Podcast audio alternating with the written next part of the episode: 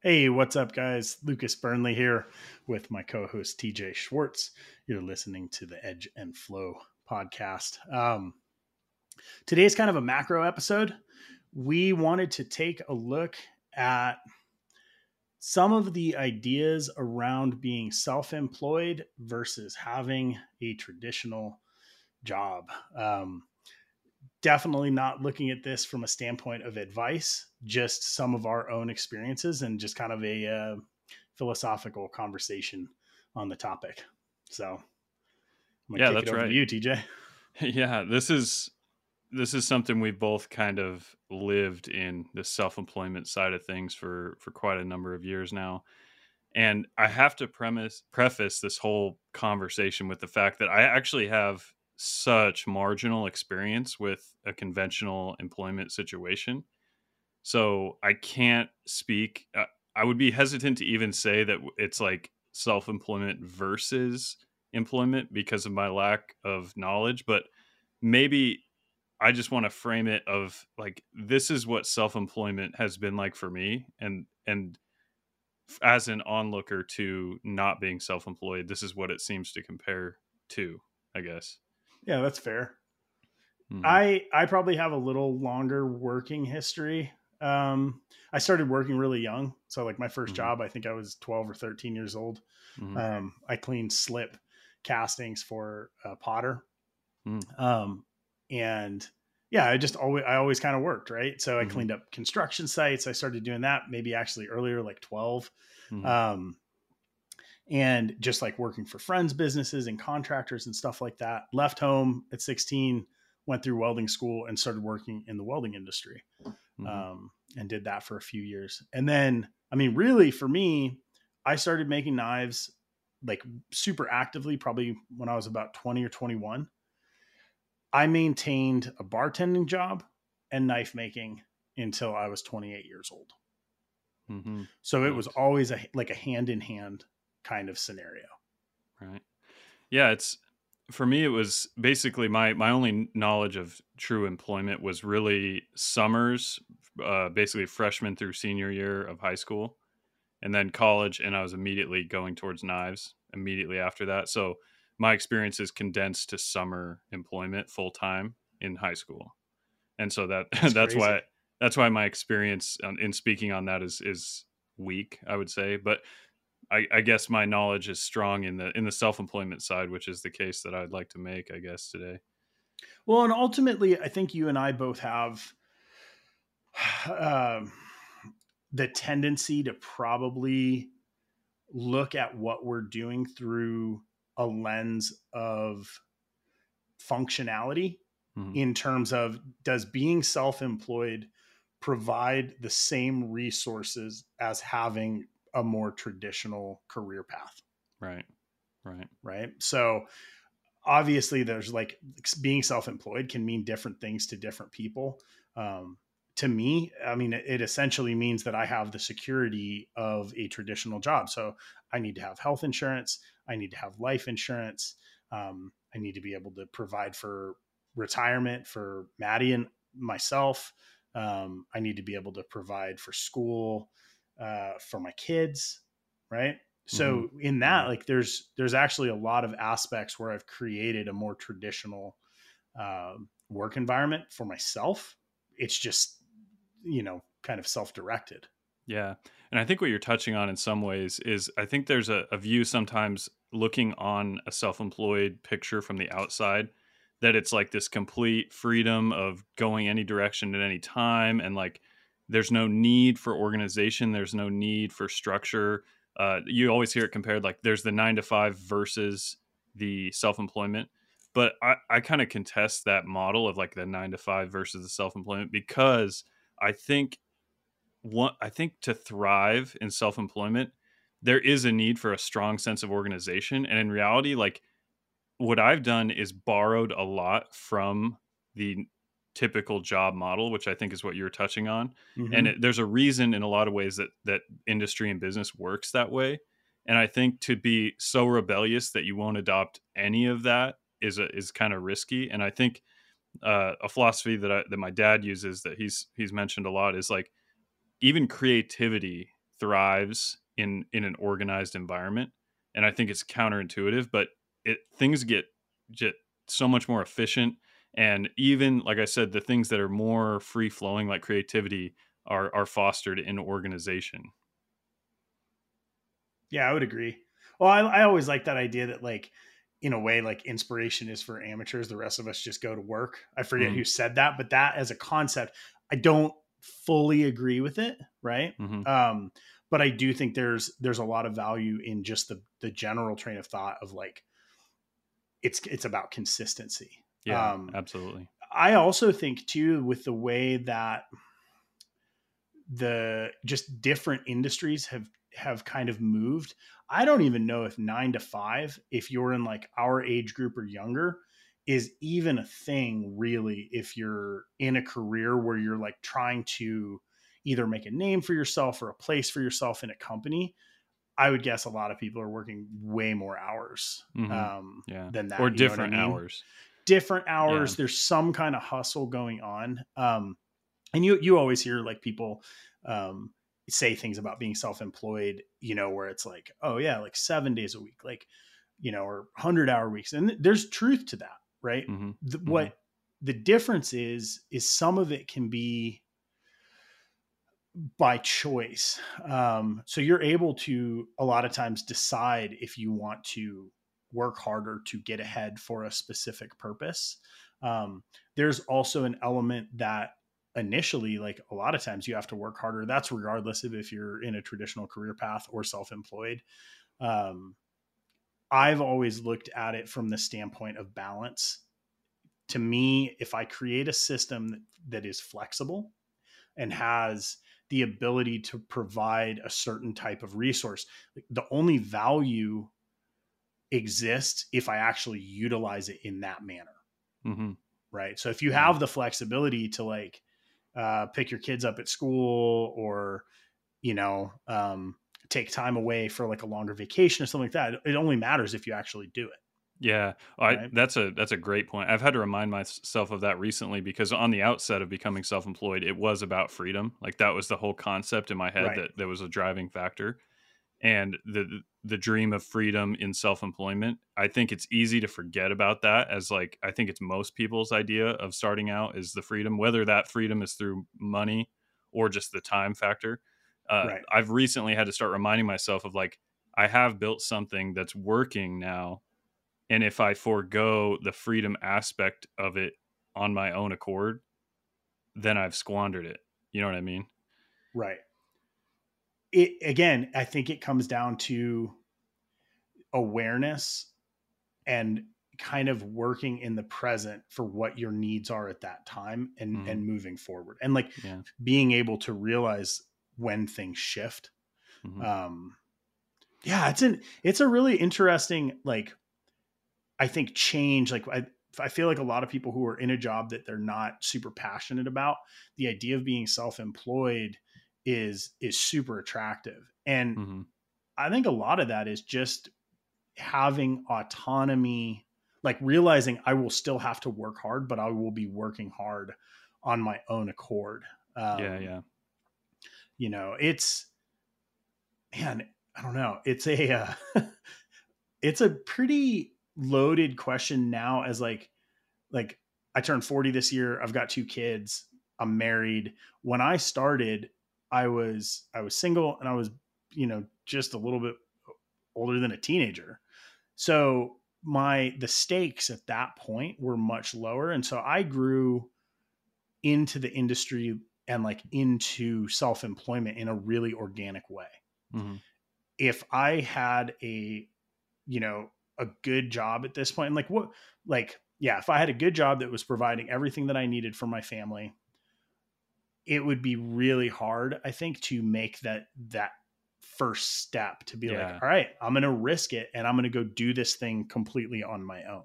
Absolutely. Yeah, there's the gambling nature of the self-employment picture is is intrinsic to it. you know, mm-hmm. it's it's obvious. It's it's the main thing people think about when they picture the the glamour of being self-employed is what it's contrasted to is the gamble You know what I mean? It's like trying to hit a, a million bucks on a do you do you feel like there's a gamble? Because I have I have a different I have a different perspective on this. Mm-hmm. Do you have do you think it's a gamble being self employed? I do. I would say I do. I, I can't say that I've thought about it really philosophically, but it, it does feel like it to me. Yeah. What is your number one fear? Number one fear, I would say, it used to be I.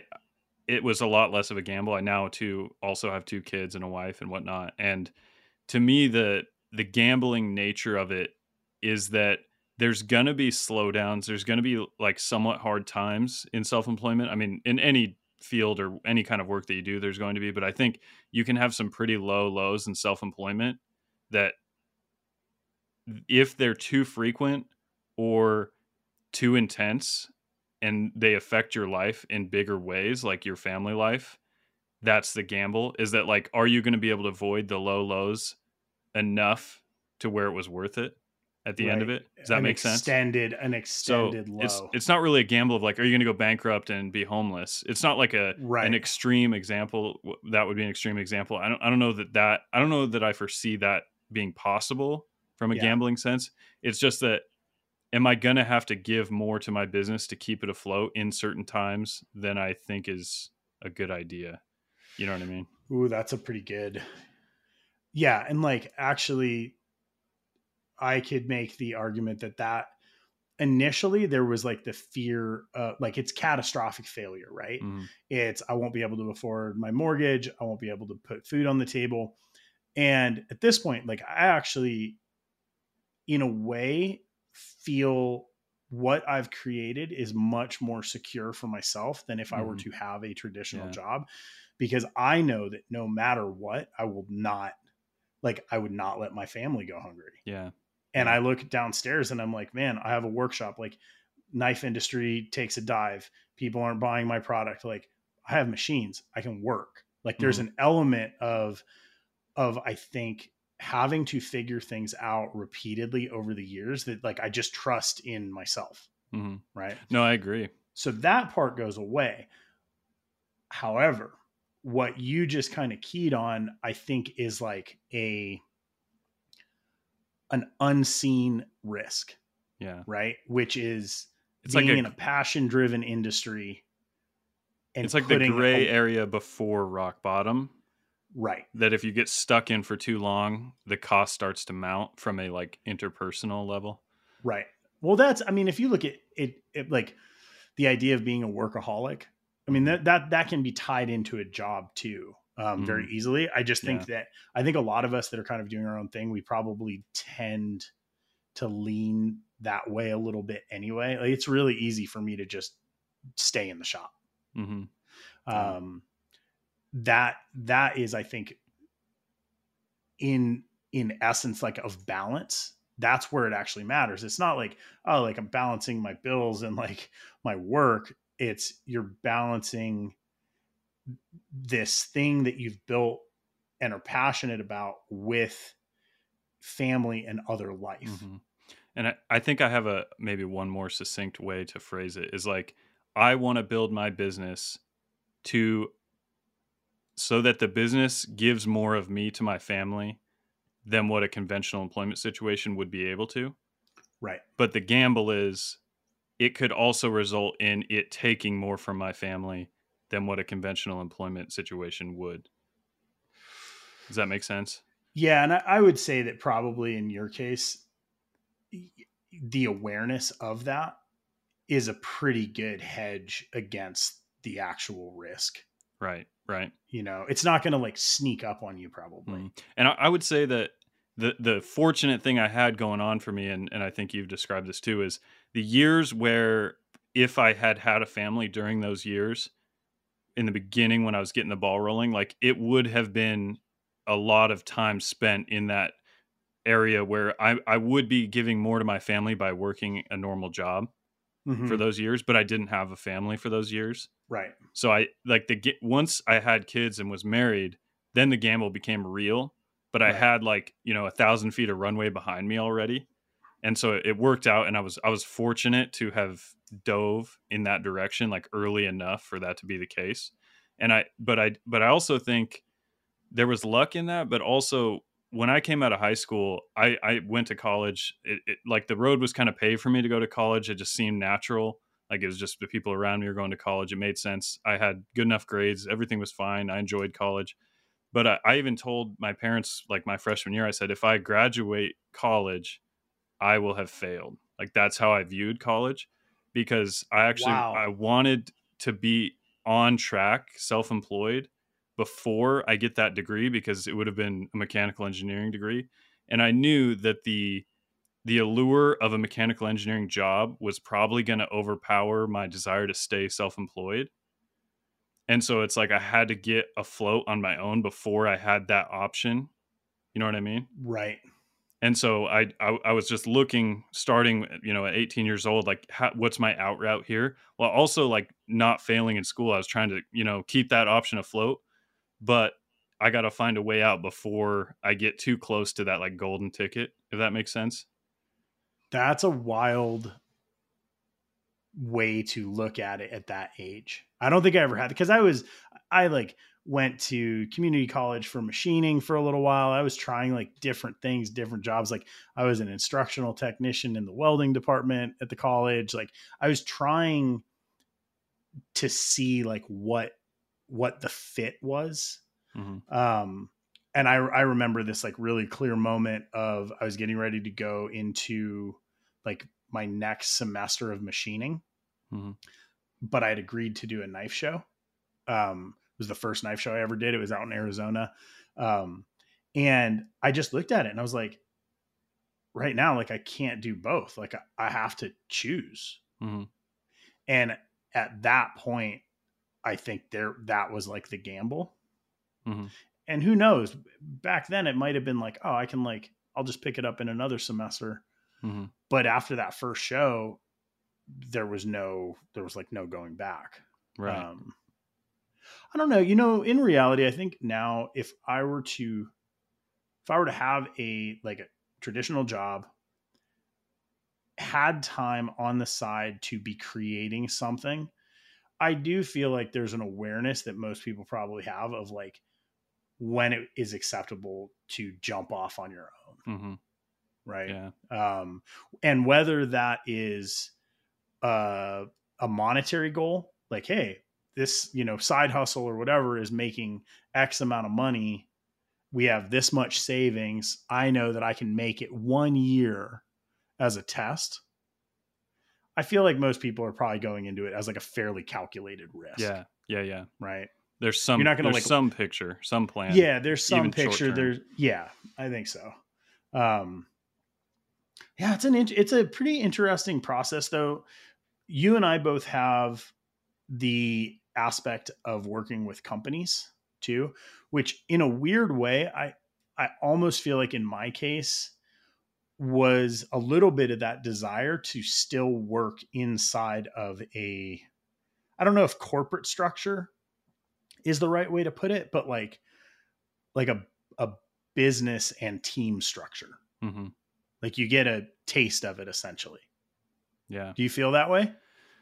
I can say there there's a there is a like a loneliness in some ways to the self-employment picture if you don't have employees, which I don't that I've had to become more and more aware of. Having a family now makes it feel a little different, but there's I would say in those first like 6 or 8 years there was like a certain sense of like a loneliness. Um, partly because I didn't have anyone else around me that was self-employed that was my age. Right. And so there was this feeling of like I actually did feel kind of like a jealousy towards people that had like a more camaraderie type situation because it it wasn't that I felt unique. It was that I felt like my experiences were unique compared to people that I was because I had roommates. I was right. basically a college kid that was doing the self employment thing, living with actual college kids. And so it was like I kind of envied like their experiences of, you know, the camaraderie and stuff. And so I think once I got old enough to where I had relationships with people like you and people in the industry, that started to change that feeling for me. Uh, right. so it only took a certain amount of years before I did find camaraderie and being self-employed. But in the early years, it definitely felt weird, you know. Well, especially like when you're younger too, like it, it's an it's a shift like people I, I feel like even a lot of my friends like didn't really understand like what I was doing. Mm-hmm. You know, it's like I would go and I would be doing like six knife shows a year and that is providing like the majority of my income for the year at that time. Mm-hmm. You know, mm-hmm. it's it had a flexibility to where like there was a good portion of my 20s where I wasn't super active with my friends. I, w- I, I essentially was super engaged in work. I was learning. I was like growing as a maker and just like really, really excited by everything I was doing. And there was nowhere that I wanted to be other than in, in my shop. Mm-hmm. When I was probably 28, I realized that I had in a way created like a separation between me and people that I cared about mm-hmm. because of the way that I worked. And I made a rule for myself where I was like, I'm not going to basically say no to any invitation to like go out with people. Yeah. And it awesome. it actually like kind of shifted my life at that point because all of a sudden I realized like, oh man, like there's the, you know, there's people that care about me, there's people that I care about it's so easy sometimes being self-employed to just like bury yourself in the work mm-hmm.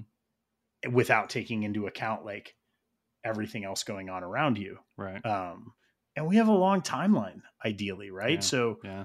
that one thing that i've noticed for myself is that over the years like my attachments to making knives and like making in general have have changed.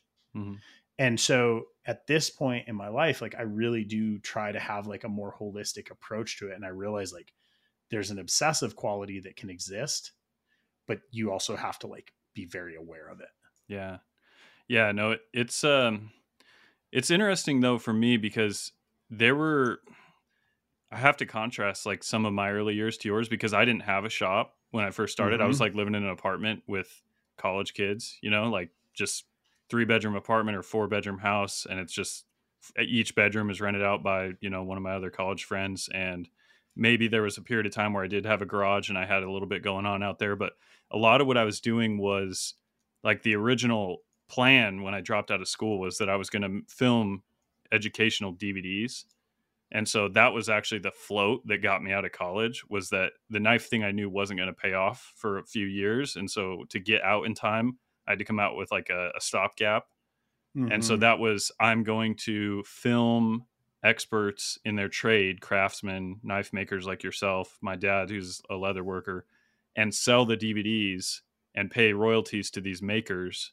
Mm-hmm. And that is going to, and the idea was that that would buy me time because it wasn't like I was going to be in the shop, you know, toiling. It was like it would allow me to make some money to pay the bills, but like buy me time to exist otherwise and and be creative and explore designing knives and such and so but the the thing i the i would say one thing that got me in those early years was like living in a college environment and creating a situation where i had like a lot of freedom mm-hmm. made it hard to get balance like because like my sleep schedule was ridiculous you know it was like chaos because i'm like living with three college kids Right. And I don't have like a class structure. So there's like no schedule to my life.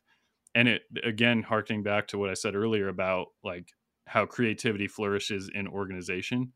Like there was a few years where my creativity like was stifled and there was just like so much chaos going on that it was like not as productive as I would have liked to have seen. And then I was able to like kind of cut through that and I guess in some ways just mature and like sure. pattern and structure everything out and then i became far more productive and so there was yeah some of that stuff like set and setting is is really really plays uh, like a heavy part so like i mentioned bartending right so i spent like close to a decade working in bars and in a certain way so i had dogs and mm-hmm. i had my business and what that meant for me was that i always had somewhere to be in the morning Mm-hmm. Um, and it quieted the noise of the industry for me. Yeah. Like, I mean, flat out, like, kept me out of a lot of trouble. Um, you know, it's like dog needs breakfast. I need to go to work. Yeah. Yeah. it's it's hard to do like environmentally wh- when you have something else going on around you it takes a lot of discipline i think mm-hmm. to be able to focus on something that like the people around you are not focused on. Yeah. Um, yeah. You're you illustrated something though that I think is super important, which is like you did something. You you figured out like okay, this might be a stopgap or this is like a temporary solution, but it was in line with your overarching goal. Mm-hmm. Yeah. Right. Um, I'm like obviously like I'm a huge enabler for self employment. Like I love it so much. I yeah. can't imagine living my life any other way. And so for people who are are kind of leaning that way or like curious, like how do I make that jump? Doesn't have to be the end goal. Yeah, like exactly. You just need something to start. You need that spark, something yeah. to start working for well, you. And part of it too is like start playing your hands with low stakes yeah. You know what I mean? So like the DVD thing for me was like I don't have to buy a bunch of tools. I I can I can pivot on other people's large brands so the branding like adventure in the beginning isn't quite as hard. Like it was like how can I get things aligning where the stakes are lower where like my inventory isn't going to bankrupt me like I don't have to borrow tens of yeah, thousands where, of dollars. Yeah, one failure is not going to be make or break. Exactly. And so finding low stakes ways to like get in the action in a way. You know what I mean? But commit to it, like enough skin in the game to where it matters to you. Uh, but even if it's like a side hustle, you know what I mean? Just start playing the game of self-employment like you just have to do it and I, I really think there's only one way to learn how to be self-employed and be own a business is to do it you know and it's the way a lot of things are in life i think and doing it low stakes first is smart because i think people that take high stakes leaps right out the gate, it can work. It can work, but I think that's where you really get into the gambling nature of starting yeah. businesses. And that's not a gambling nature I ever wanted to be a part of. Like I never as far as like monetary risk, I'm like insanely risk averse the way I approach my business. Like at any point I could have gone and worked literally at McDonald's and just been fine. Like started paying my rent, you know what right. I mean? Had a job the next day and I was out clean hands. Like I that's the way it was for the most of a decade and that's just the way i wanted to keep it because i was making a lot of mistakes learning a lot you know what i mean like i didn't feel like i had the assets around me to make a big leap and trust it yet if that makes mm-hmm. sense and i feel like i look back now with what i know and there's a part of me that's like well if i would have only known what gambles to make i could have d- got so much further so much faster but you know hindsight's 2020 i didn't yeah, know it doesn't work like now that. so it's it yeah. doesn't there's you can't yeah you yeah there and you can look at it i mean hindsight being 2020 like you can look back and just have such clarity mm-hmm. there's it's almost impossible i think to do that in the moment like mm-hmm. i feel like overall throughout my career i've made pretty good decisions mm-hmm. i have made a huge amount of mistakes but they were mistakes that i was able to correct mm-hmm. and recover from and learn from and like keep moving forward. Yeah. It's sort of like a don't gamble anything you're not willing to lose argument.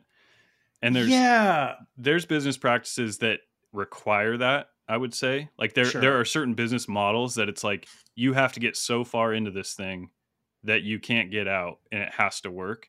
Right. And I was just never attracted to that type of business, I guess I would say. Like yeah, I could out the gate like got some kind of somebody to loan me money, got an employee, rented a shop. Like I could have done a lot of things that would have set me up in a high stakes situation, and it never interested me. Like risk aversion was like almost one of the paramounts in like what I was doing. And I'm not saying that's the only way to do it. I'm just saying that's that's what I that's did. How you I, did it, and I think right. it helped. I think it helped me like get my hands on the handlebars and like figure this out. Self, I think self employment can mean so many different things too. Like we've talked about the four hour work week week um, tim ferriss mm-hmm. that kind of concept like i don't i don't consider myself an entrepreneur every once in a while someone will like say that and i'm like no no like that's not i don't like view myself in that mm-hmm. uh, light but like you know he had started a business it was like a supplement company and it was basically okay it was all drop shipped like organized so that he could work very few hours other people managed it like in a certain way like i feel like a lot of people have that view of self-employment mm-hmm. or some like it, it's like a more like a trades position yeah like you're you know you're a framer and you're self-employed or like mm-hmm. you're an electrician and you're self-employed yeah. there's a lot of middle ground in there mm-hmm. um for me what i've found being self-employed is probably like the most one of the most important like if i had like core foundational concepts it would be diversification. Yeah. Yeah. Um depends on what you're doing but there's always a way to create some other income stream some other level of security yeah. And uh, and i for, think for yourself. to to add to that i mean it's one way to picture it is like the benefit also of diversification is that you can generate smaller income streams that may or may not be able to support any one individual. They're they're not big enough for that. And so if you have enough situations going on, like let's say you have five or six income streams that are all small, but they add up to a lot, it almost gives you better leverage in those smaller branches because you're able to, let's say, uh, do things that are more risky, or let's say, like you're able to to attack really niche markets that someone else wouldn't be able to get into because it can't support their whole existence but because you have six branches, you can be in a niche market six different ways. And, Absolutely. And you know what I mean? Well, the risk, like the risk becomes smaller proportionally. Yeah. So it might be like you might have a project where you're like, man, if I had $10,000, I could double my money, but I have to risk the $10,000. Right. There's a point where that isn't as much of a concern, mm-hmm. right? Like, oh, that $10,000 is coming out of my profit account Mm-hmm. I have that money, and if it if something catastrophic happens to it, the bills are still paid. Yeah, yeah. You know, um, it also ties into what you were saying earlier about like this balance and like the fear of giving, like almost giving too much of yourself to your business. Mm-hmm. Diversification allows you to have flexibility for yourself in how you operate within your business. So like yeah. we'll we'll use ours for for just like a basic example. So we have three primary components of our business, right? We have me, Lucas Burnley as a knife maker. Um, we have Burnley brand, which is anything that I do that isn't a knife or isn't custom, right? Mm-hmm. Um, and it can be anything in between. So there's mm-hmm. like things that I still make in the shop or like modify in the shop, but it was clean just to like look at that as like the production side of the company. And then there is the factory collaboration. So it's three primary kind of income streams and workflows. Mm-hmm. For years, the three of those, the goal was to like get it to where, oh man, like, you know, the first like eight years of factory collaboration, like the money's not like amazing or anything, you know, or mm-hmm. in, at least in my case. And so it, it all just kind of added up into this one system. Yeah. My goal was always to get each branch to be able to fully support my family. That's awesome. You know? And and there's another factor too that I, that I have recently taken advantage of and that is like there was a point where I probably had too many diversifications. In other words I was like just too divided up sure but the benefit of that is there was a period of time where I might have had like six or eight different things that all showed potential but if i if i at least stay on top of them as best i can for a number of years then i have a, a, a point where i can decide which one is the pick of the litter or which like three and totally. start and start pruning and you have the option of seeing these eight different things play out and so then when you start to like compress your business and be more focused on certain things because there's a there's a limit to how much you should diversify i think. At, and especially you know if your time gets tied up with you know more family activities and stuff i got to that point and realized i had to trim some stuff. And i realized like these three cores out of these seven or eight are the ones that have the most potential. They're the ones that are performing. Yeah. cut all the rest. Now i have three like filtered the things that i know uh, proven against other business aspects that these are the successful ones Right. Um, and so you, it gives you more optionality for what to invest in and what to like reinforce and what to cut. You know, you Yeah. get a lay of the land. I would the, getting spread thin. Like I would, I would probably say that that's for me. That's been one of like the biggest risks. Like I just get Mhm. super excited about projects and yeah, ideas and Be- become a it- yes man at some yeah, point. becoming a yes man. Even if it's only a yes man to myself, like I can Mhm. talk myself into anything. Mhm. Right. Mhm. It. At this point, I don't even know if there's value in me worrying about it because over the last like you know two decades i've proven that even if i'm like scatterbrained and like getting you know like i'm in a target rich environment and like getting excited and like the business and the structure that i've built like still functions. So i was mm. really hard on myself for a long time. And at this point like i, I realized like it might just be part of my creative process. Yeah. you know and being able to have that ebb and flow i think is one of the main benefits of being self-employed is like as an employer of myself right like it's my job to try to understand how i work best Yeah. Yeah. that's not always yourself. the case if you Mhm. have someone else managing your time Well, like that touches on a thought I've been having that I've had for a lot of years is that I think one of the things that turned me off to the idea of employment is this isn't always true and it's not totally true, but there's at least a sensation that if you're being incentivized by the structure like of a corporate environment or some kind of business, if the incentive structure is set up to like lead you forward, mhm. there's almost a little bit of a feeling of this is kind of artificial like i'm being led in a in a environment that was created to lead me if that makes Hmm. sense yeah yeah whereas if you're if if you're self-employed you're being led by like total externalities and realities so example example being like you're being led by trying to make a profit to then pay your mortgage right whereas super in an direct. environment where there's layers above you or maybe managers above you like you may being you're being led in a more filtered way i guess you're more distant that's from the end good. result well i'm not saying that's a bad too. thing i'm right? just saying have- it gives me a, a feeling that i don't like when i feel like i'm not directly attacking the main problem i'm being Right. filter fed the problem if that makes sense Mhm.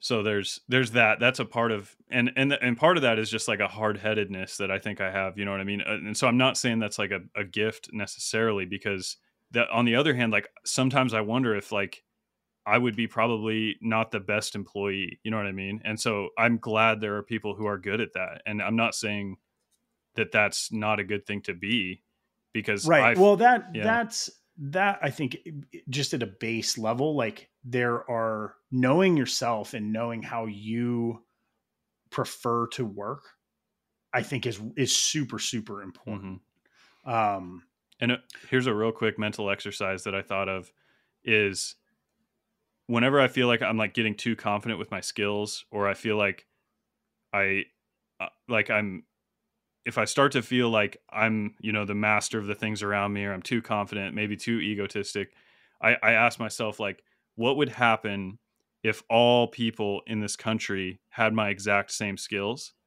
And what immediately pops into my head is we'd be in trouble.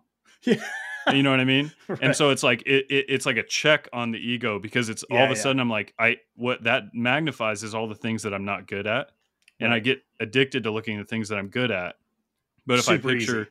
if I if everyone was just like me, it'd be really hard to run a company because I don't think a fleet of me would make a good employee force, and that would be a problem. You know what I mean? So. Yeah. It's it's it's you know a colorful Uh, the state kind, yeah of existence. that's kind of a fun one Yeah. But yeah, yeah, it's it but with self-employment, I think one of the interesting things for me as well as far as what drove me into it is the thought that I can and it, specifically knife industry is that I can put my hands on an idea and then bring it to reality and be involved from the beginning to the end from the conceptualization to the completion and not be segmented. And it, it's almost a, a part of my like completionist mentality with a lot of things of like when I, for example, when I read about World War II, suddenly I'm curious what happened before that and before that and before that and and you, you can just go infinitely like trying to what led up to this and it's like if I'm in a window looking at a specific part of a project it bothers me that I don't know what's coming before and what's after you know mm-hmm. what I mean mm-hmm. it's just like it's just a maybe it's a OCD kind of thing but that the answer for me is being self-employed because I get to just kind of like at least see everything from beginning to end when when you look at where you're at right now, I got two two questions. One, what do you see any like major risks? Like do you see a risk on the horizon where you're like me being self-employed could result in this in a decade? I would say I'm ramping up. I, I talked about being risk averse. I'm actually ramping up my risk more than ever before right now. I, I feel like I'm doing it in a controlled way, but what I mean by that is like I'm investing in assets now, which I w- haven't done before. So uh, for the first eight to ten years of my career, it was all in business relationships and and deals and designs and intellectual property deals. And there was I wasn't investing like cold hard cash into like physical assets. But now I've bought like a couple CNC machines. You know, I bought the house to put them in the garage. I bought it. You know, like I own way more assets now. And so for me, the biggest risk is not is is using that risk to work for me, but not overdoing it. You know what I mean? Is like it, sure. it, sometimes I'm checking myself. I'm like, this is a lot more risk than I've used in the past, and it's working, but I don't want to get overly addicted to it and and overgrow. You know what I mean? Like overcommit. That, that's something I, I think that plays. I mean, you listed a few things like you bought a house to put machines in. Mm-hmm. Well, you also have you know a partner and children yeah yeah so yeah. you also have a house to put them in yeah exactly that's not a risk right the house is right? the bad example the house yeah. was I, I, really am talking about the cncs i know it's um, I, but even yeah. the cnc you look at it and you're like you're not over leveraged you now have a tangible asset right right you could sell a you could sell a machine. Yeah. It's mm-hmm. you have you have solid assets right? Mm-hmm. okay so second part of the question. Is there anything that you are struggling with currently that is like around self-employment? Yes. I, I, would say i would say overall things are going really well like better than ever before. I mean things are going well. But what i'm struggling with right now is i'm at a huge crossroads of like how do i model my business and it's keeping me up at night recently especially like the last week even of like how much of the work on these knives should I do? Should I become a, get in a situation where I'm delegating a little bit, where I'm using some outside resources, like let's say bevel grinding done by someone else? Mm-hmm. But then do I lose? Does some of the passionate side of it escape when I hand that over, or is that is that an ego thing that I'm trying to do it myself and that I shouldn't be like that? You know what I mean? It's trying to figure out what how much do I delegate slash how much do I do myself? That's honestly the biggest question right now because obviously I start delegating, efficiency goes up, but again, my my like approach of seeing everything happen in front of me starts to dilute. And I'm like, right. is that is that going to actually hurt the business down the road as far as my interest and my like excitement and whatnot? Right. And is it in that case, is it growth and efficiency only for growth and efficiency's sake or does it provide some like tangible result like i i struggle with that a lot of times too and i realize there's an element in me that just likes the work mm-hmm. there's yeah. always a more efficient way to do something and mm-hmm. talking about like the entrepreneurial side like the mo if you were a knife entrepreneur you could just take one of your designs and send it overseas and have a beautiful product come back mm-hmm. mm-hmm that's you don't need any machines you don't need like you could have that go to drop shipping there's so many ways so you can you can take that like thought process to the nth to where you basically have just talked yourself out of ever making anything exactly which i don't think is what yeah. what a lot of us are actually like looking to do yeah and and the first you know big chunk of my career all i was doing was do, creating intellectual property and having other people make right. it and this all that i'm doing now is an answer to that So it's like I could easily take the initial objective and just dilute it to the point where it defeated the whole purpose. And and what's getting me is like the main crux, and this is like we're talking about doing a future podcast about this, but the main crux of the knife maker is how do you do the bevel efficiently and effectively and cleanly? That is like the primary bevel on an actual knife blade. It is a and major point. it is the f- sticking point. If you take a model like a, a CAD model to a, a, machine shop and you say, "Here, make this knife for me," they'll always say, unless they're a knife manufacturer, oh, "I can we can do everything but the bevel." Because if they don't have the right equipment and know how, they cannot do it. I'm like, I'm telling you right now, like they have to know how to do very, it. Very, very specific. Yeah. Well, and it's and it's funny because I mean that carries through beginning to make knives by hand yeah. Like learning how to blade grind is always right. an issue for people. Right. Like well, it's I, just it's a it's a huge hurdle to cross. Yeah. And I, I guess what I'm getting to is like that's the thing that I would first outsource to have ground like in the United States by a friend of mine or right. uh, someone who has a grinding apparatus that can do it, you know, in a mechanized way. Like that is easily within reach, but the philosophy I have about those knives, especially fixed blades, is like the person who did the bevel made the knife because the... the... rest of it is easy. So it's like, sure. so that's the hard part for me is like, if I'm not doing the bevel, I have a hard time giving a knife to someone and say that I made it because the so bevel knife makery of you, right? Like... and so, well, no, I don't, I don't, I'm not saying I'm not making a value judgment across the totally. board of people doing yep. that at all. Yeah, I'm just saying like the the outset of me buying the machines was for me to feel like I made the knife. And if I give this away, then it all of a sudden it feels like I didn't, which is okay because that's what I did for ten years, and it's fine. Right. But that's not why I started doing this. You know. Right. So. And you're still. It's like that's the company versus craftsman. I think concept, yeah. right? Yeah.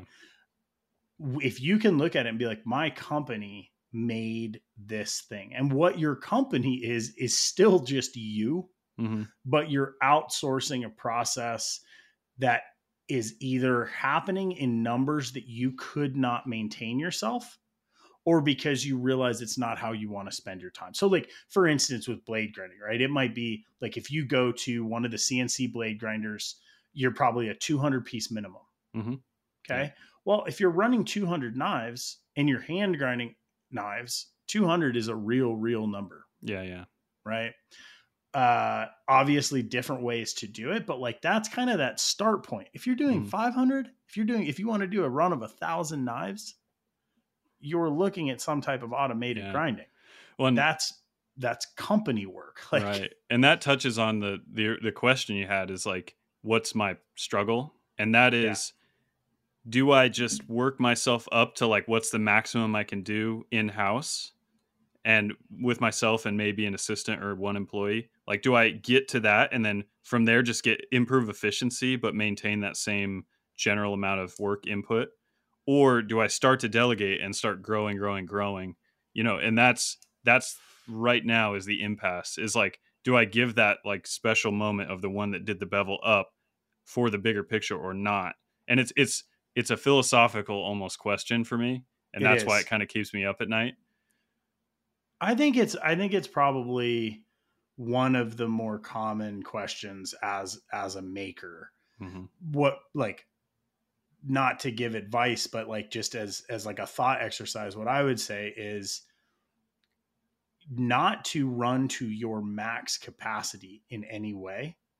It's to figure out like, okay, out of say you're doing the overland what amount of you know resource do you want that to provide for you on a monthly basis mm-hmm. okay how do you achieve that goal and still have room for you to connect to your business in other ways mm-hmm. um, again it's it's like a holistic approach like if you spend you know 10 hours a day only making overlands and you're working five days a week or or six days a week like and you're making so many of them like we kind of talked about like logistics and stuff like all of a sudden you still have to ship those you still have to interact with those customers so when i look at at this point i'm like any product line i want to be like 30% of my peak output mm. That's it. That to me sounds crazy. I think that I think for the majority of my 20s, I probably ran at like 85% of like my personal capacity in mm-hmm. everything I did. Mm-hmm. And I was just lucky that I never like crashed and burned. Mm-hmm. As I've gotten older and the stakes and the like obligations on my time have grown, I've realized like, oh, okay, like I actually don't want to push it to that level. Right. Yeah, it's it's a big question. It, you, big. We're we're like circling and diving right into like my biggest dilemma, and it balance is key. You know, is so, what you're doing now working? Oh yeah, it's yeah. I'm, I'm really happy with how it's working. It it's the question is I'm like bumping into the upper limit of productivity, and it's like, do I focus on efficiency to improve, or do I start to delegate? It's like the two paths, or do I do hmm. exactly what I'm doing and don't and don't improve which i don't see as an option i just my brain doesn't work that yeah, way yeah i don't see i don't yeah. see that as an option for you so yeah there's an there's like an improvement and these these are the differences in in being like self-employed yeah. right like we all have different methods and problems and goals um so let me and, ask you let me ask you that question what from a business standpoint what do you struggle with right now Ooh. So we're so I work with my wife Maddie. Um one of so here's like here's a great example of flexibility of self-employment. When she was pregnant with Bo, she had a like a full-time job at a tech company. Um good job. And we realized we were like, all right, like the baby's to come and you're to have to get like maternity leave. And we just decided we were like, all right, it was like the last few months of the pregnancy. We're like, if you come into the business, like you don't have to do that. Mm-hmm. There, there will be times where you can work a little bit, times where you, if you need to be with the baby, like you can do that. It's a flexibility. It is not necessarily the easiest choice. Um, fast forward now five years, and we are still learning how to kind of align our time and create space for like the business and the family. And that mm.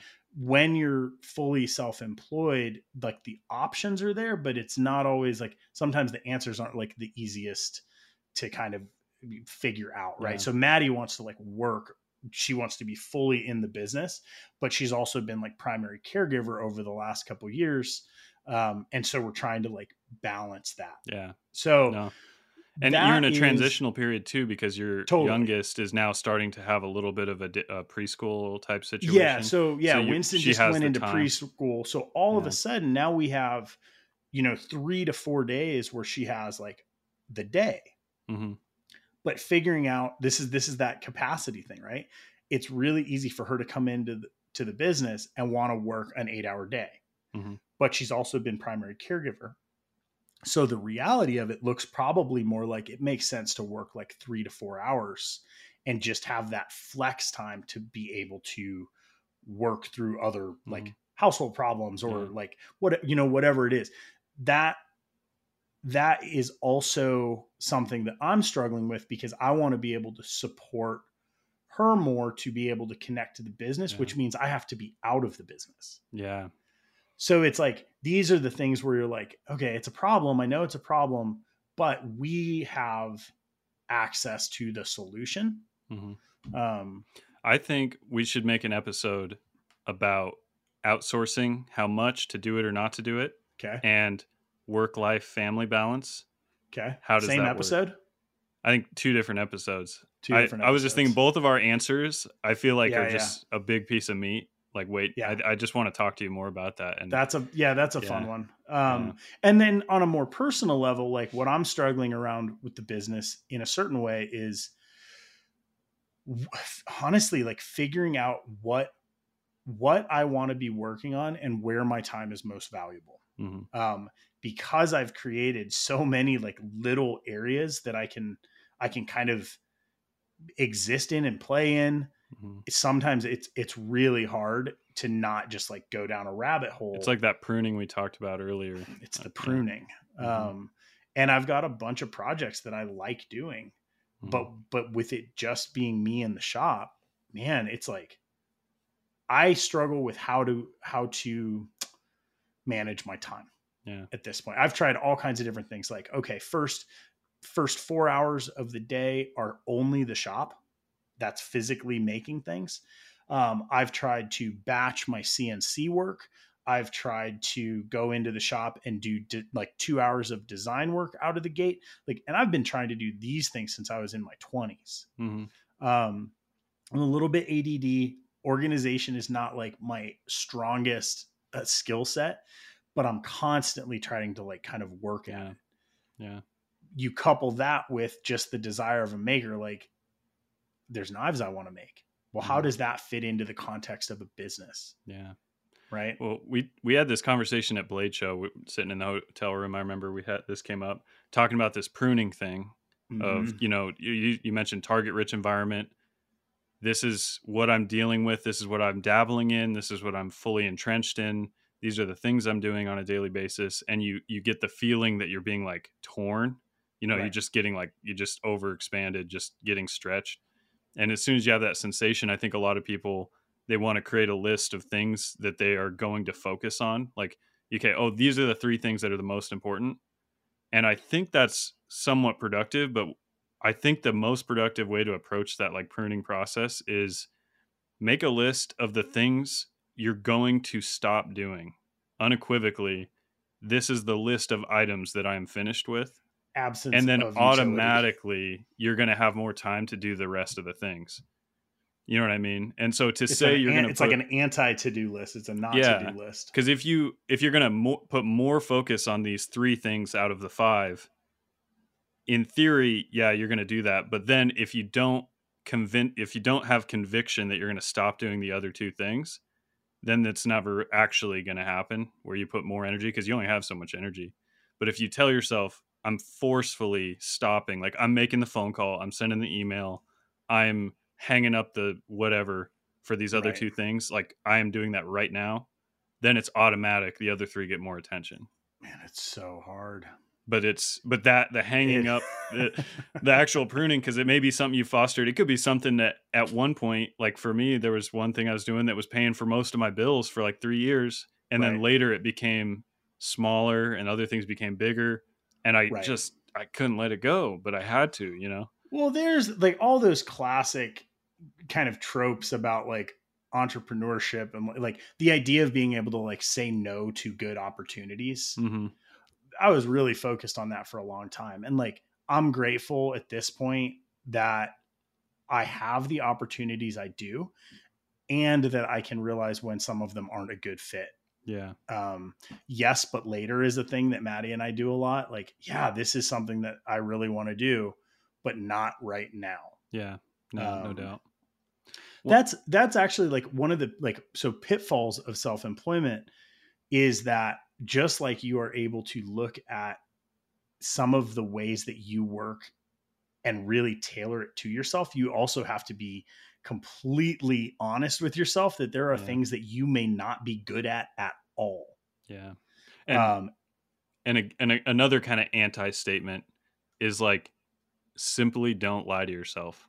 Right. Right. It, it's like that. You, everyone talks about don't lie to people, right? right? Like a cardinal sin, don't lie. It's like, but you don't really hear it said very much of like stop lying to yourself.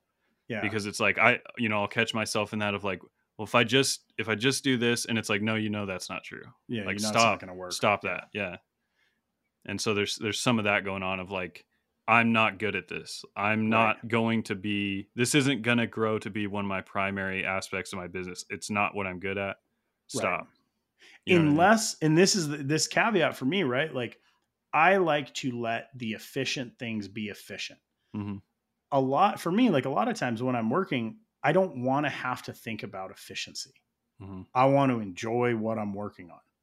Right. And this is me at like a developmental creative kind of stage of work right but your question about like when to outsource i think that that actually plays a big part in like knowing how to shore up your own weaknesses so the first person that i ever considered like an employee and they weren't an employee was i hired an accountant mm-hmm. because I was not good at doing my taxes. It stressed me out. And I realized that, like, I mean, this was in my 20s. I'm like, my accountant at $90 an hour was way cheaper than me at like, I don't know, $15 an hour doing the same job trying to figure it yeah, out. Thrashing so out. I think that that, like, the idea of surrounding yourself with people that are, you know, smarter than you or have different skill sets than you. Mm-hmm mm-hmm. super super valuable. Um, and just realizing like when to reach out for help um, yeah. and and and like where to look for it. So you could do that on a manufacturing side. You could say hey you know what? I'm really i'm efficient at at doing 75% of the knife but i can't efficiently heat treat in the shop at the numbers i'm doing and i can't efficiently grind. I'm mm. going to outsource those two processes it's exactly the same as being like man, I need help with my accounting. It's no different. Yeah. yeah. Although the only difference I would say, again, harking back to the bevel, is like it'd be like being in accounting office and and outsourcing your accounting work. You know, it's like it feels so. It it may be me that feels it specifically, but like I want to call myself a knife maker. Maybe it's right. a, an insecurity of spending eight years in the industry, not really being able to call myself a knife maker that's like if I start making knives and a year later I start outsourcing the bevels, it's like, right. well, I'm not a knife maker now. You know what I mean? I and, man, I like I'm sure I would I would catch shit for this, but like to me, I, I've just never worried about it. Right. Like I make knives and I make knives how I want to make mm-hmm. knives. Mm. If I want to send something out for grinding, do it. Like I there's this yeah, there's a skill set involved. Like we all want to be talented and like capable craftspeople mm-hmm. right? We also have to look at the fact that you, if running a business and feeding your family is like part of that goal, mm-hmm.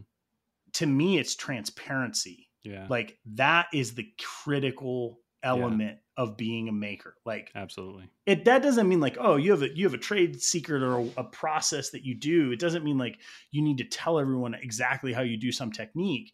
But it but it just like I look at it, I'm like, why we call Burnley brand production was because there was so much like mist around the term mid tech.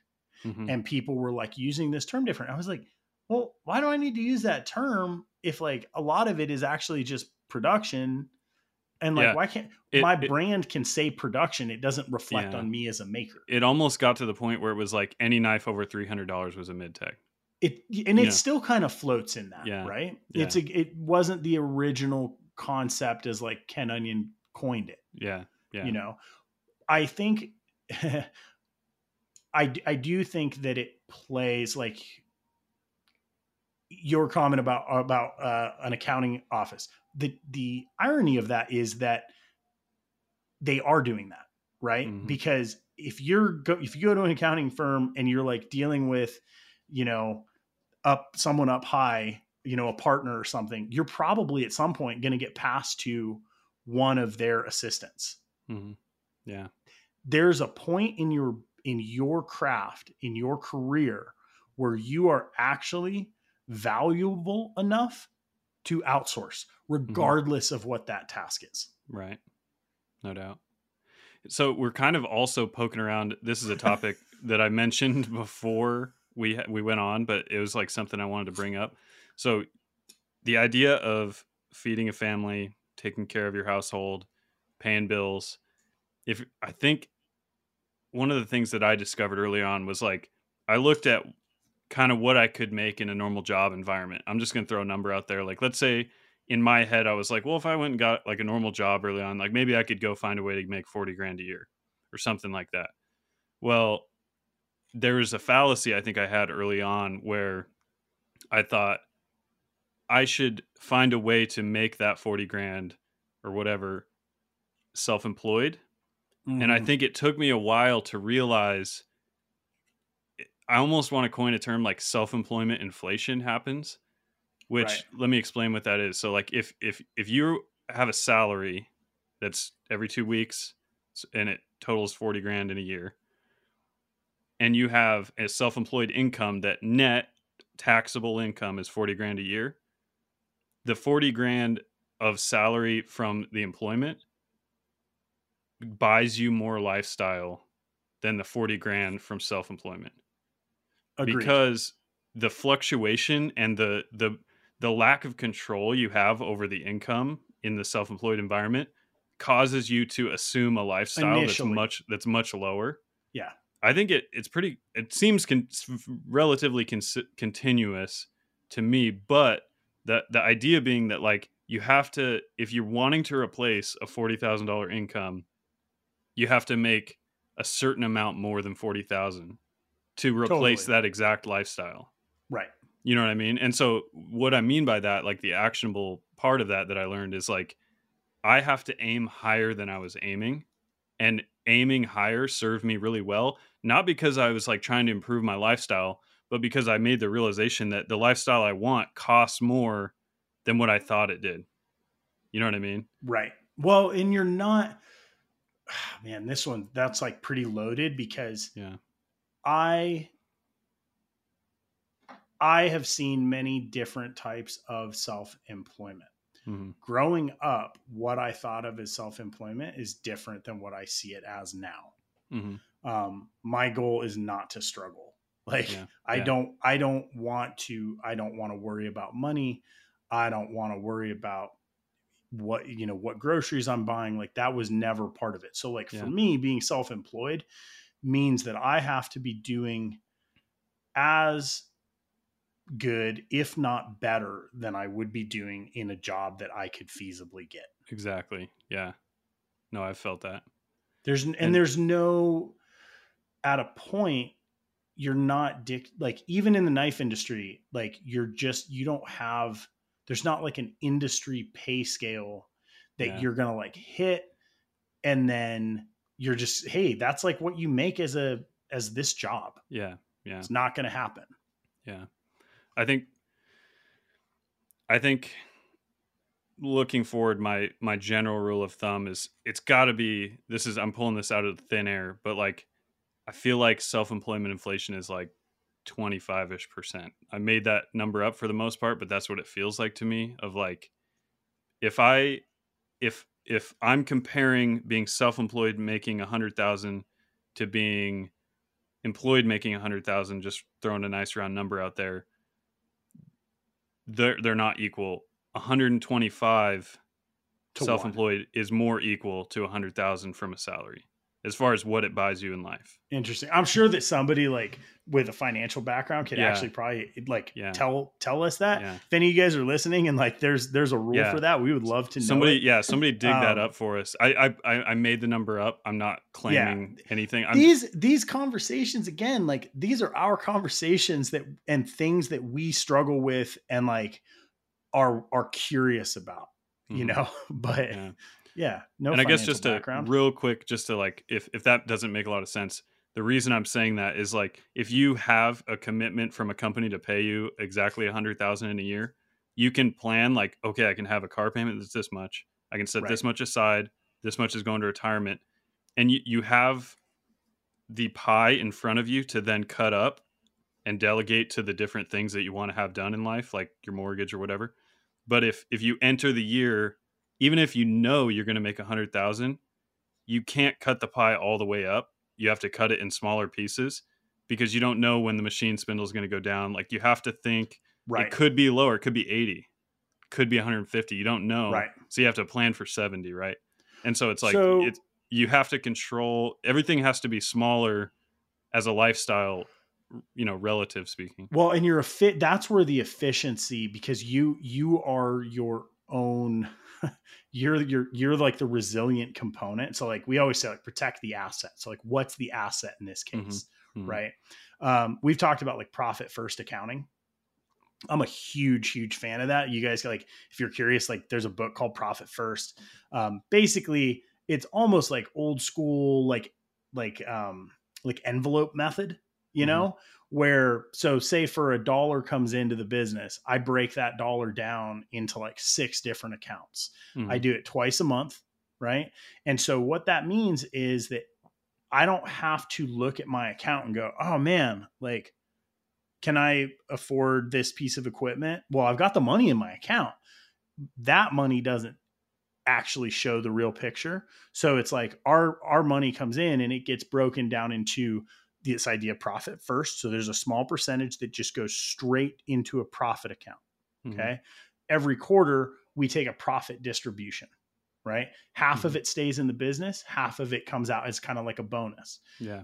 We have a payroll, we have tax, we have an emergency fund. Yeah. And so when you look at it, yeah, there's less money coming into my operating expense account in the business, but there is the diversification and the security yeah. in the background for yeah. not when, not if something goes wrong, like when the next yeah. thing goes wrong. Yeah. I agree. Yeah, I think I think the creating a system of securities and like uh almost like a slush fund of sorts, whether it's just cash or whether it's actual just ability to access money or ability to make extra money when the time comes where you like pull the ripcord i'm going to work three weekends in a row make some more money to cover this stop this gap or whatever right. like having solutions to potential problems um, and i think uh, let me re- rewind it just a, a touch so like i guess what i mean by like having the lifestyle be equivalent is like if you have the 100000 from the salary you can spend x amount percentage of that and be feeling pretty secure like sleep at mm-hmm. night but if you and just but if you have that same exact expenditure lifestyle with a hundred thousand self-employed, you won't have that feeling of security. Right. So to have that same feeling of security along with the same lifestyle, you have to have enough in excess to create the insulating factors you're talking that about. Pad. And yeah. so that insulation kind of factor is like that 25%. It, eh, you know what I mean? Yeah, that makes sense. But I, that was just a once I learned that of like oh i need to aim higher and and the the critical right. the value of it was that it made me i looked at my efficiency i looked at what i was doing i looked at the money i was bringing in and when you when you have a real clear goal then you can do the pruning of like well this branch based on how much time is going into it it isn't making that new goal of that 25% higher or whatever it is it's not chinning that bar and right. it, it's like it chinned the bar that i thought was the bar but then i learned right. it wasn't and so yeah, I cut just it. moves.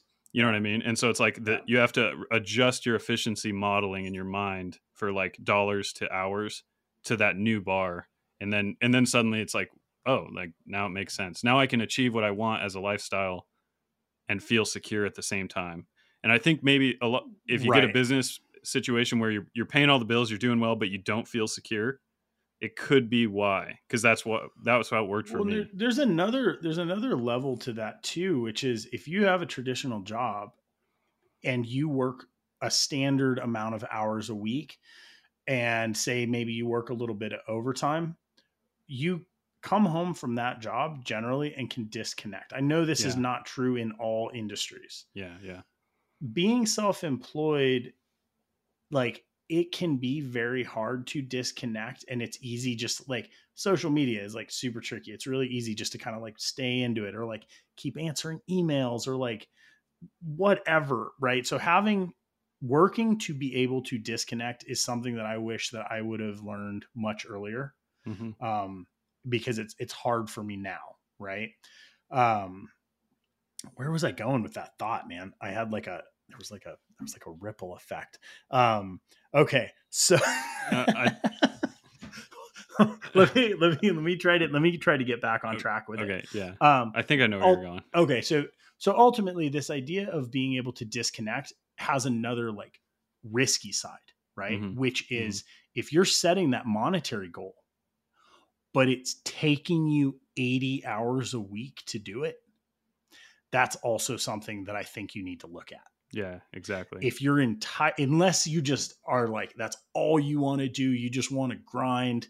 Like, I, when I look at being self employed, it does not mean giving every single thing that yeah. I have yeah. to my business. Yeah. That means from a physical standpoint, like, you have to be able to take care of yourself. You have to be able to spend time with yeah. your family. For for me, I'm saying I have to be able to do that. Mm-hmm. Um, you know, it's it's really easy. Like self-employed like hobbies are tricky yeah right yeah. can you afford to have a hobby and when i say afford i mean in time are yeah. you affording yourself the time to have a hobby that you would have if you were getting out of work at at five o'clock yeah. and we're like, thank God I'm out of there. Like I'm going yeah. to do so and go fishing or whatever activity. Yeah. yeah. Yeah. Yeah. No, it's it's the balance is hard. And and and what I've what I've tried to do is circle back to like start with how much do I want to work? First question. Not is how that much what you I, think? Not not what you want to make. You think how much? how much do work? I want to work? Because if you if you think of how much you want to work, not like obviously you have to work more than you would like to be working right. at certain points. That's obvious. You know, sometimes you do have to work 60 hours a week. You just have to. But yeah. I just mean like as a as a business model planning, I want to work, let's say it is 40 to 50 hours a week, like a conventional work week. Let's say that's your goal. You think that's going to balance with your family. Or if you don't have a family, maybe it's 60 hours a week and you see that's comfortable for you. Make that decision first and foremost. And then say, what actions are going to meet this 100 like take the amount you want to make to have the lifestyle you want mm-hmm. multiply it by 125% so you, that's the new bar that high bar how do what kind of work has to happen in those 45 hours to hit that 125% mark and then you start to back into it of like if i'm doing freelance cad work this is what the hourly rate has to be if i'm doing uh, making knives this is how many i would have to make so can I make it? Can I do I have the efficiency to make that many in those 45 hours to make that amount of money? Mm-hmm. If you say no, you got to think of it. You got to you got to think about something because you can't just say I'll tack on 10 more hours every week and I'll get there. You have right. to start with the hours, and then that's where you get your pricing model. That's where you get can I afford to sell them to retailers as opposed to direct to customer? Does that make force me to tack 10 more hours on? You know what I mean?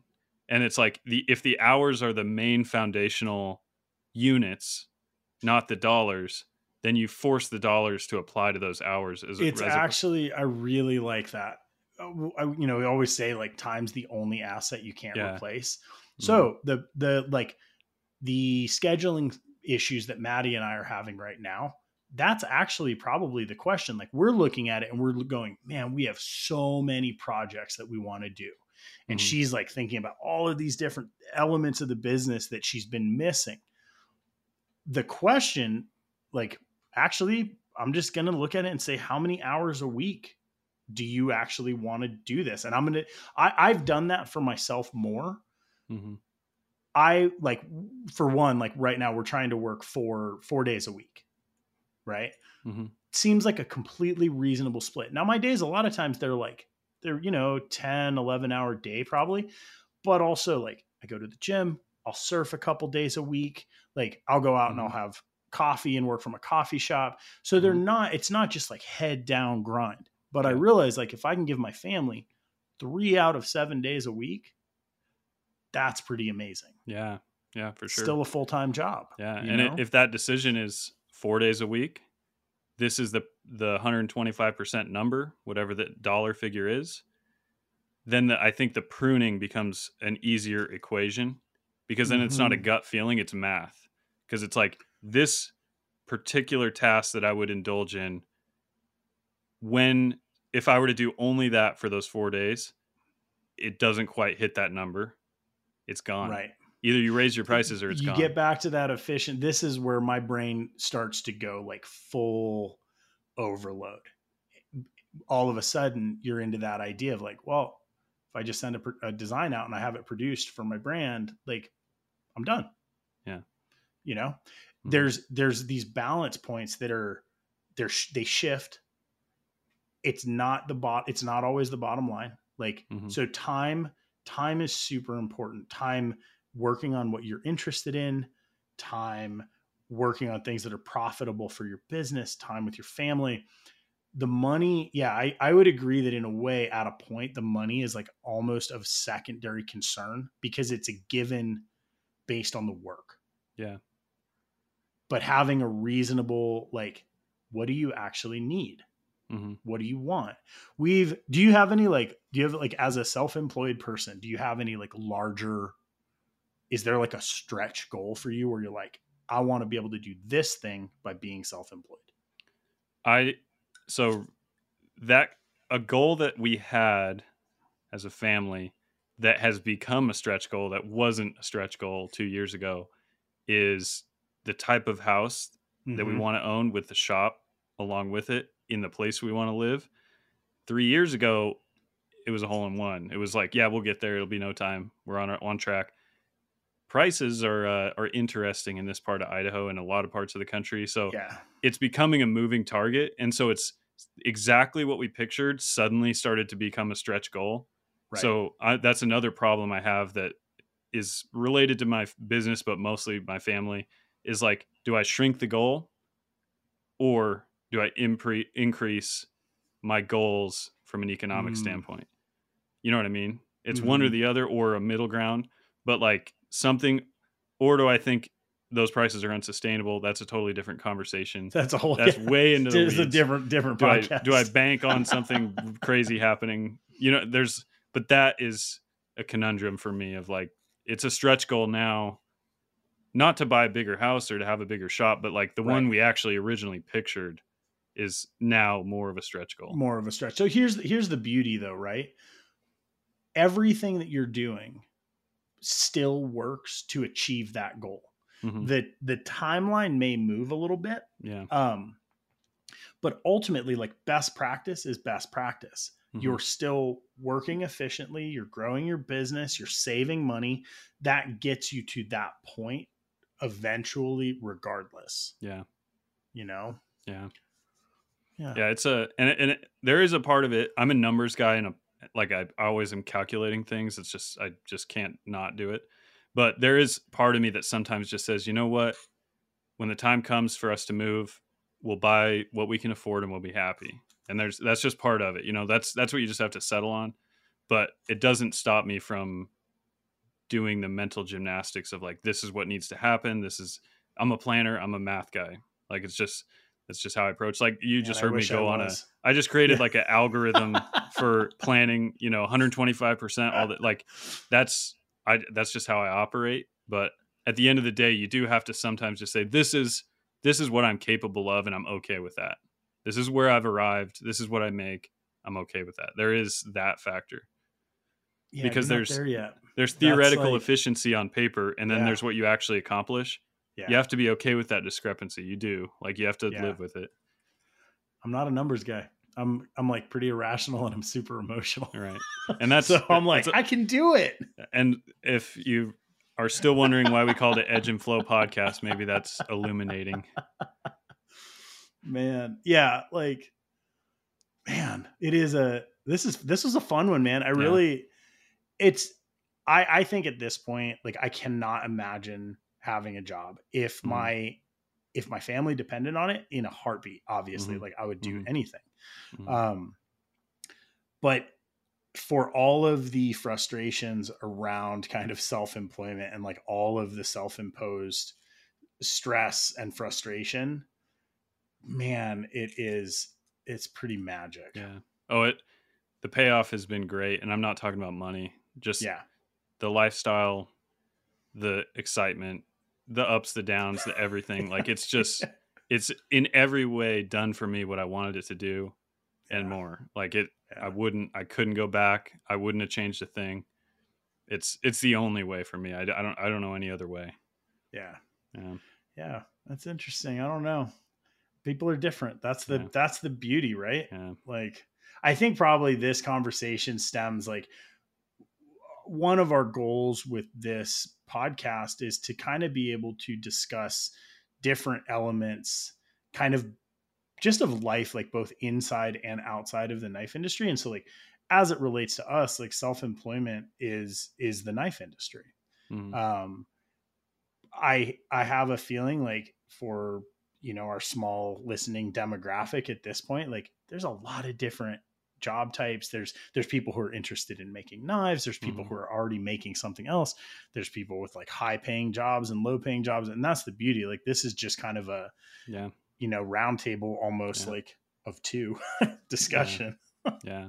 no it's it's been fun and i think we just farmed like three more ideas for future episodes so that's yeah. i know it was a good good conversation when it like sparked all these other tangents that we had to kind of like put in a basket put it. yeah, put we're getting a, a pretty uh, good little running list. Yes, but later sticker yeah. on those. Yes, but later. Well, that was a good one, man. I appreciate right, it. man. Nice, nice catching up. Hey guys, yeah. thank you for for listening. Hopefully you enjoyed that. Um, yeah. Let us know if you have any questions. Yeah. yeah. Post some comments, some questions anywhere, and uh, we'll try to answer. Appreciate right, you guys. Appreciate y'all.